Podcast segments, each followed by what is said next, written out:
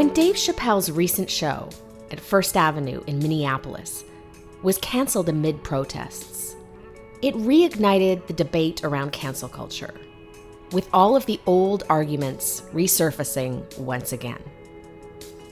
So the timing could not have been better for my guest on today's podcast, who published a comprehensive essay that same week on Substack titled Cancel Culture It's Real and on the Rise on the Left and the right. The piece examines the dominant myths about this phenomenon and debunks them.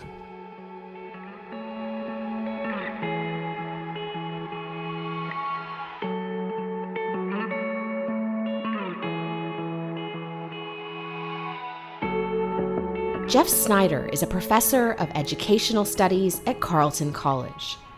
Amna Khalid is a history professor there as well as the host of the Banished podcast on Substack. I'm thrilled to have Amna Khalid and Jeff Snyder here to talk about cancel culture today on Lean Out.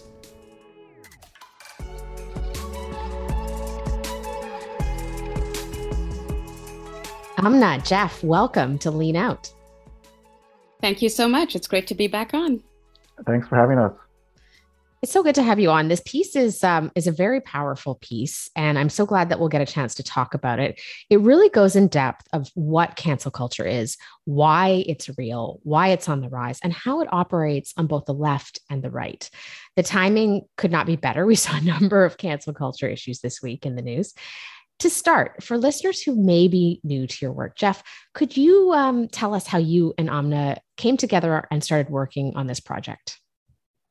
Yeah, Amna and I started uh, collaborating from maybe five or six years ago at this point when we started to notice a change in some of the campus dynamics, uh, both at our own campus, Carleton College in Northfield, Minnesota, and at other colleges across the, the country. Um, there was just a change in the tone of the or the tenor of the campus climate with uh, issues that hadn't been particularly controversial becoming almost too hot to handle. Um, and so uh, Amna and I kind of found each other through through that. And uh, in, in particular, at the time, there was a move to create these initiatives on campus called bias response teams. And Amna and I got together and started talking about these initiatives and how we found them particularly concerning now moving on to talk about cancel culture specifically. Amna, what is your shorthand definition of cancel culture? My definition of cancel culture, you know, the simplest definition I can come up with is when there is a demand by a set of people for something or an idea to be completely silenced, and it often has repercussions for an individual, an organization, whatever the case may be, where they are either fired or they go out of business. So that is what I would call cancel culture. Um, it's also a broader culture where this is acceptable and where this becomes the norm. So, what we see is a rapid increase in censoriousness, and people's comfort with censorship seems to be increasing. If I could just briefly add on to what to, to what Amna said um, in terms of what constitutes cancel culture, I, I, would note that of course we need to pay attention to outcomes, right? Do people lose their jobs? Is a book not published? Um, but we also need to think about the attempt itself. And I think Amna and I are trying to um, encourage people to think about the crux of cancel culture as being the attempt to cancel an individual uh, work of art, um, a particular political idea. Because um, in law, there's a concept called the process is the punishment, which talks about even if you come out okay on the other end, you know, if you're subjected to a multiple months long investigation for whatever reason, uh, the actual investigation itself is stressful and has these you know chilling effects that reverberate out from that individual case. Mm. Uh, hmm. but a lot of people will get hung up on the fact that what Dave Chappelle he's not canceled he's a millionaire he's got a show every other night. Um, so it's the it's the attempt to cancel that um, that ultimately is the heart of, of, of, of cancel culture this conversation around cancel culture in the mainstream is incredibly polarized. And one of the great contributions at this piece is it goes through all of the myths that are most common and debunks them. So I want to start with those trafficked uh, by the left. Jeff, what do you say to those who claim that cancel culture is just not real, that it's a ginned up moral panic, and that those who claim to be canceled, uh, as you mentioned, Dave Chappelle, often wind up being more successful, not less? Yeah, well, to me, Dave Chappelle represents what Amna and I call the, the survival bias um, that's intrinsic to the conversation about these high profile um, stars, right? People who are already rich and famous, who have large platforms, uh, you know, Louis C.K., Dave Chappelle, um, people in that league are effectively uncancelable. Um, and uh, critics, especially on the left, will point to them and say, hey, well, you know, Louis C.K. is still doing gigs. He's still a multimillionaire. He didn't truly get canceled.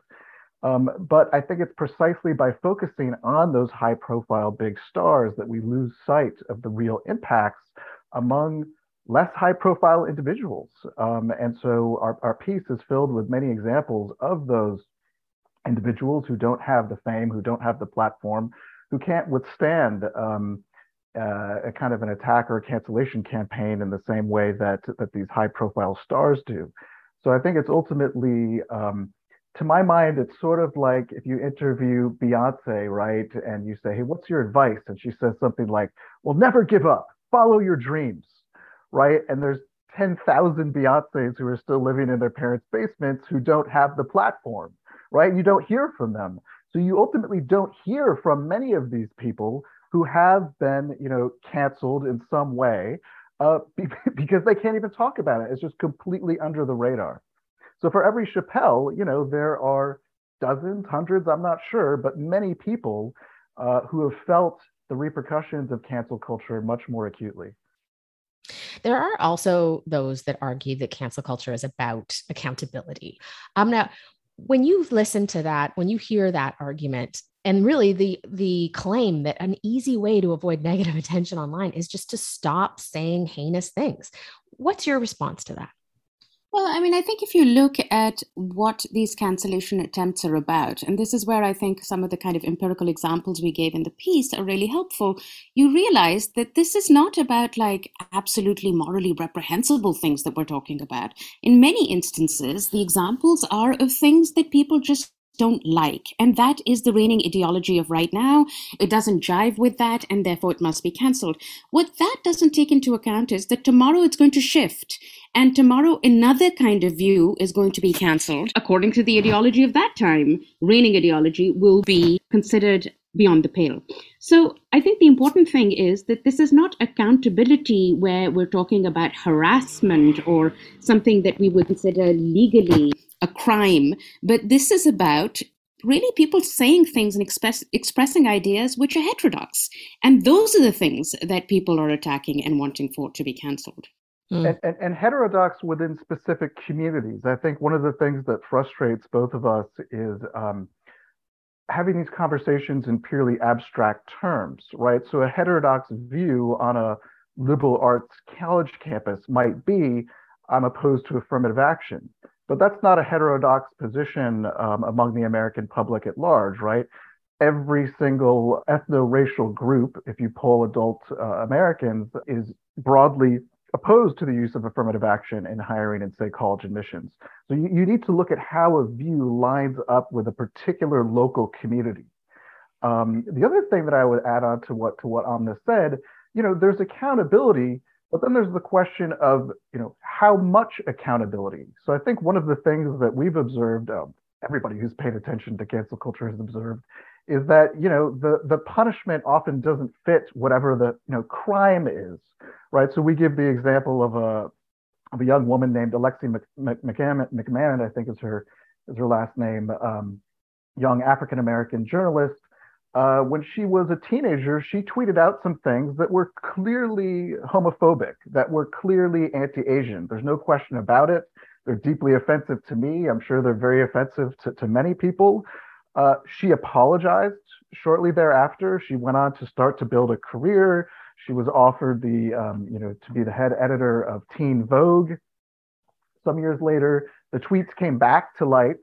Um, she tried to talk through it again, uh, but but it went nowhere. There was too much pressure from uh, Teen Vogue staff themselves, as well as you know the Twitterati or whatever you want to call them, uh, who were calling for for her head. And so in that case, it's yeah, here's somebody who tweeted out something that was hateful, that was discriminatory, that was bigoted.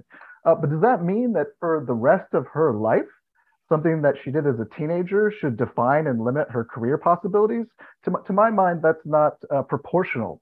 That's disproportionate. And so I think that's one of the fundamental problems here. And I think this this allows us to kind of talk about another aspect of cancel culture, which Loretta Ross has identified as unforgivability and unforgettability, right? I mean, which one of us hasn't had problematic views at some point in our lives? And if we haven't, then there's a problem. Um, and we should have the freedom to revise those views. That's called growth. It's called learning. And one of the problems with the current atmosphere is that there's no room to even allow for people's past mistakes, let alone mis- let alone mistakes that they may make now. So those come to haunt them, and that I think is a key feature. This kind of you know it's a trial by fire if if, you've ever done anything that will uh, run afoul of the reigning wisdom of whichever group is calling the shots then you're in trouble Mm. Well, th- this dynamic at its most egregious and most comical, in my view, it happens when uh, students who have been admitted to a particular college, something comes out, a tweet or a comment on some sort of social media from when they were 14, 15, uh, that you know is offensive or allegedly offensive, uh, and they actually have their admission office offer rescinded. Because to me, that's basically saying, hey, we as College X, as an institution, don't actually believe in our own mission right? The whole idea of a four year college is that you come largely unformed, and through those four years, you learn and grow and develop. So, so to me, it's um, it's absolutely reprehensible that institutions of higher education, right, are saying, no, no, no, we are not going to give you the opportunity to educate yourself. Uh, we're just rescinding your offer of admission. And, you know, of course, depends on the individual case in question and the context. There may be cases when that is is worth doing, but from what I've seen so far, it's often cases that are yeah truly you know things that are offensive but that are juvenile, um, and that somebody did when their you know frontal cortex was was only half baked.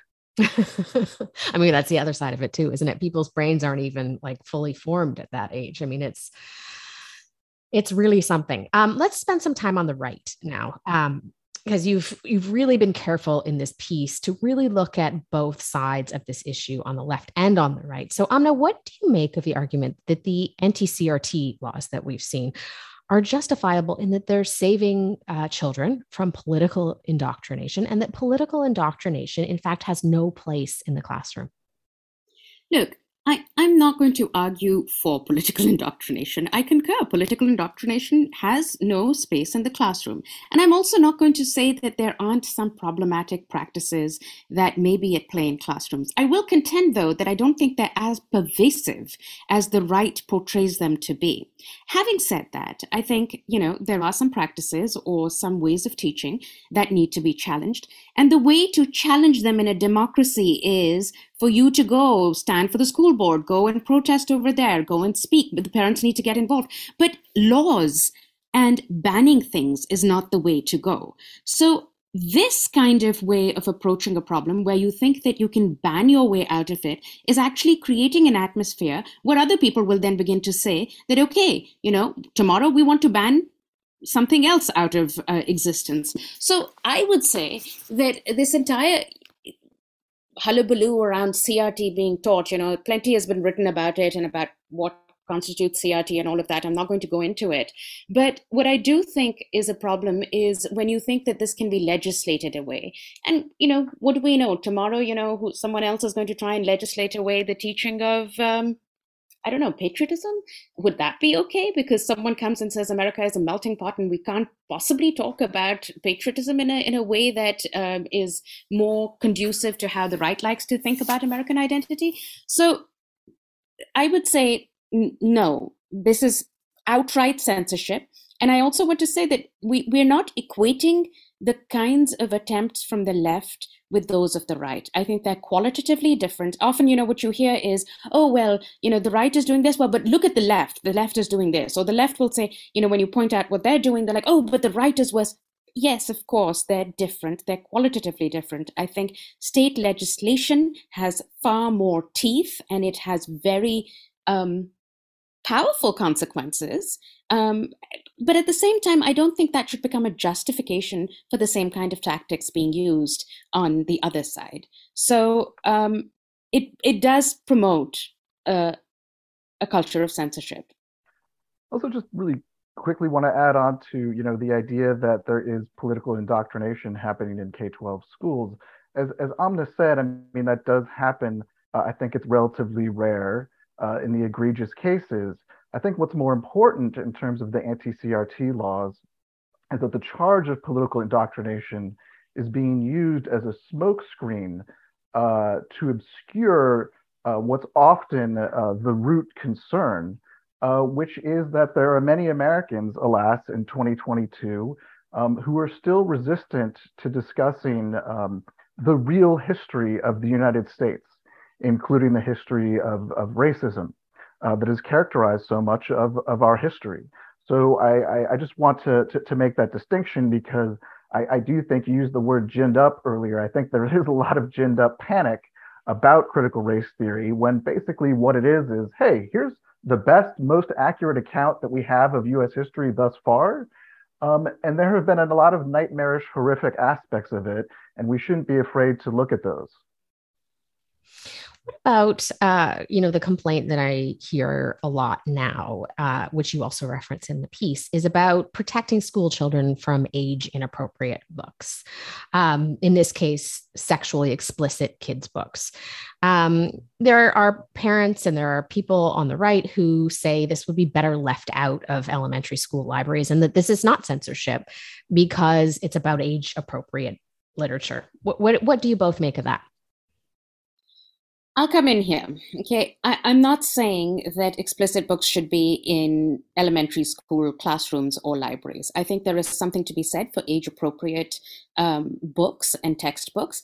And this is where the librarians come in. You know, they're trained to do this stuff. This is where your school teachers come in. They're the ones who have the authority to decide what is age appropriate and not. And again, if you want to contest it, the way to contest it is not to come up with legislation, right? Is you go and have a conversation, you go and get on the school board.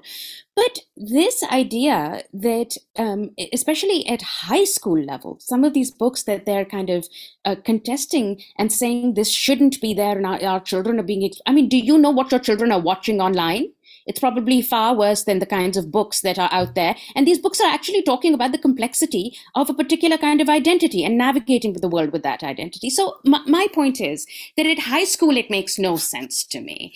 Um, i think if it's yeah if genderqueer is like in an elementary school maybe not the best choice maybe something that you can revise but to to stipulate that this is something that high school students can't have or can't handle is wrong. The second thing I'd say is the assumption is that children read something, right? Oh, they're going to read something about um, homosexual affairs and they're going to become homosexual and the anxiety around that. This is not how the human brain works. And you don't just suddenly read something, you're not a sponge in the way that you will suddenly start becoming that thing. People have layered and very complex responses to stimuli, and they may respond in a very different way. They may approach it or process it in a different way. We all know this, and this idea that we, our children are going to be hurt is promoting a fragility of our young adults, at least, that I'm not in favor of. And on top of that, it's highly infantilizing to our young adults. I,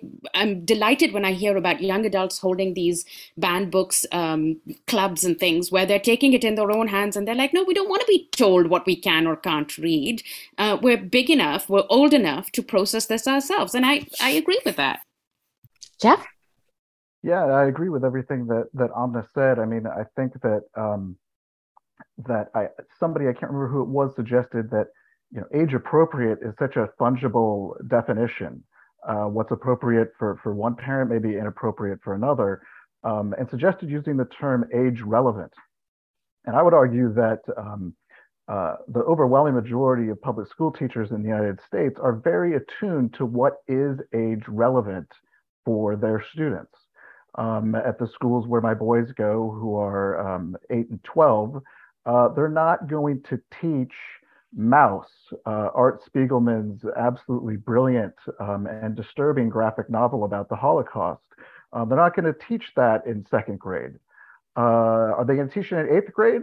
I think they do. Um, and, and, I think there's a justification for that. So um, one has to be, um, what's the right word, mindful of these issues, but that's part of why teachers are professionals. Um, it's their job to figure out what is the right match of content um, that will meet my students and push them a little bit. Uh, I do think, you know, it's interesting because if you strip out all of the age inappropriate material from literature and history, what you're left with is Disney World. You're left with a fairy tale, an absolute fantasy. Um, and it's a fantasy that holds no attraction or allure for anybody who's a critical thinker or who has a heart, because you strip out all of the drama, the conflict, the violence, the trauma, the pain. Um, I don't want, again, I don't want my nine year old for every single class session during the day to be kind of a relentless march through the horrors of history and, you know, human depravity. Uh, but hey, it's, it's school. Um, uh, real literature, real history includes tough stuff, and it should be introduced, not all at once, not a shock and awe campaign, but absolutely gradually, strategically. Um, I, I, think if we don't do that, we do our kids uh, a disservice to me, this is like, you know, the old school parenting uh, advice, you know, grandma, grandma dies and you say to your kid who's eight or nine, you know, grandma's asleep. Uh, and then when they're, you know, uh, well, probably they don't believe it to begin with, but it's like, you know, grandma, grandma died. Let's talk that through. This is the reality. You're not going to see her again. Let's not dwell in a fantasy land. I want to, I want us to think a little bit and look at which are the books that what are the kind of through lines uh, between the books that are being considered age inappropriate? They have to do with characters that are of color. They have to do with sexuality. You know, they're a very particular kind of book that is being cancelled. Now, I could say, as um, I was talking to Ashley Hope Perez, whose book Out of Darkness was um, banned, and and she made this point you know well will we ban the bible? Because there's a lot of stuff in the bible that is technically age inappropriate. If we use the same standards there are stories in the bible that i don't think a child should be exposed to do you take it out of the library and that litmus test is actually a good one it really shows you that there is it is a smokescreen that there is something else going on here i'm wondering too before we close, if I can get you to weigh in on two things that were making the news last week as your piece was circulating. The first of which is uh, the cancellation of Dave Chappelle's show at First Avenue in Minneapolis after protests uh, over his alleged transphobia. How are you both thinking through that? So First Avenue can do whatever the hell it wants to do because it's a private entity. In terms of the legality of it, I think, you know, that's their prerogative. I think people can protest and institutions can decide what they want to do. However, what does that, I'm more interested in the repercussions of a decision like that, right? What it says is that certain kind of comedy will not have a room at First Avenue. And then it does produce this larger chilling effect. They're perfectly within the purview of their rights to do that. However, I do think that it gives into this idea of what will and will not be tolerated, and the the margins are becoming narrower and narrower. Yeah, and I mean, I, just to add on to what Amna said, I mean, again, like eh, Dave Chappelle is untouchable. Um, it, it, really doesn't matter if he has the First Avenue show uh, canceled, as far as I'm concerned. I do think that the repercussions in terms of uh, younger comics, the comics who are just coming up through the ranks, um, to look around and say, okay, I guess I can't get a First Avenue gig if I talk about X. Um, and you know, Dave Chappelle's um, comments are, you know, it's, it's it's debatable. I think there's some merit to thinking about are are these really harmful comments that he's that he's making. Um, but you know, that's the heart of, of, of comedy. Chappelle earlier pushed the boundaries, right, in, in in a way that I can imagine you go back 10, 15 years ago, and there would be people uh, primarily conservatives who would be calling for Chappelle, the Chappelle show to be censored and to be canceled and tossed off of television. And what about, I mean, we saw uh, this last week as well, a column from Pamela Paul, the New York Times, about behind the scenes censorship and self censorship within the book publishing industry, which she calls uh, a softer form of banishment. I thought this was a pretty solid piece, um, obviously in a very influential newspaper. Is this a sign? Do you feel like the tide is starting to turn?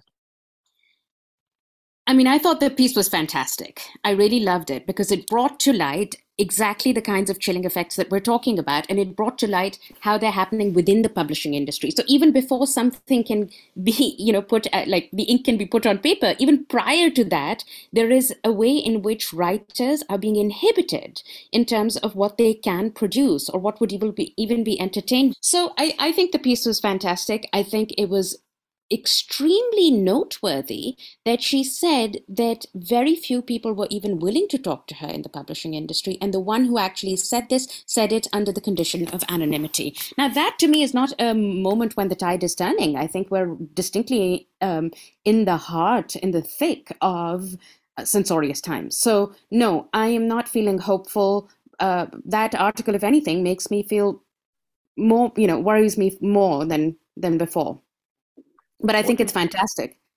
I would just just draw a connection to the world of, of, of higher education, right, where you see this same self-censorship dynamic in play. So I'm I'm one prof at one institution. You know, I have friends and colleagues at, at other institutions across the country, but I can think of dozens of examples. Me as an individual, I can think of dozens of examples of faculty members I know who have stopped teaching certain texts who have stopped showing certain films, who have stopped um, uh, doing particular assignments because they've received uh, complaints from students.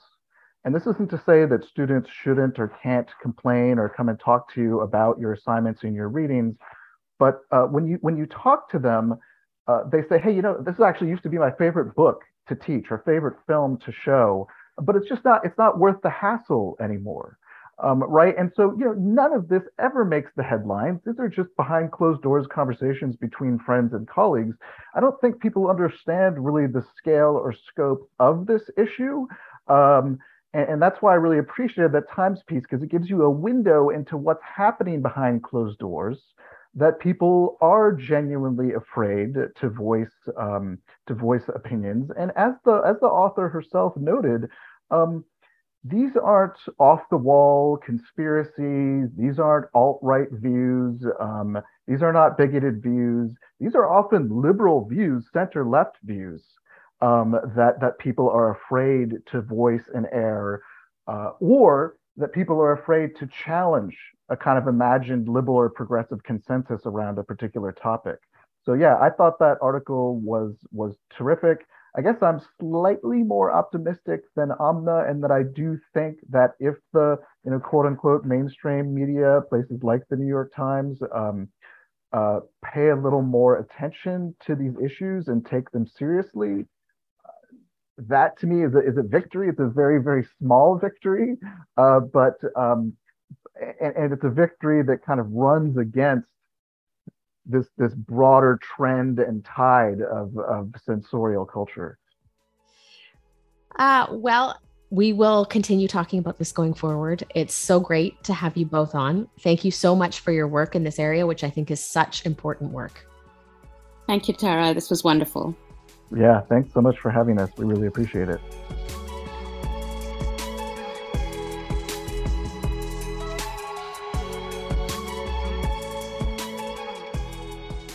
Lean Out is hosted and produced by myself, Tara Henley. If you liked what you heard, please consider subscribing to my Substack at tarahenley.substack.com.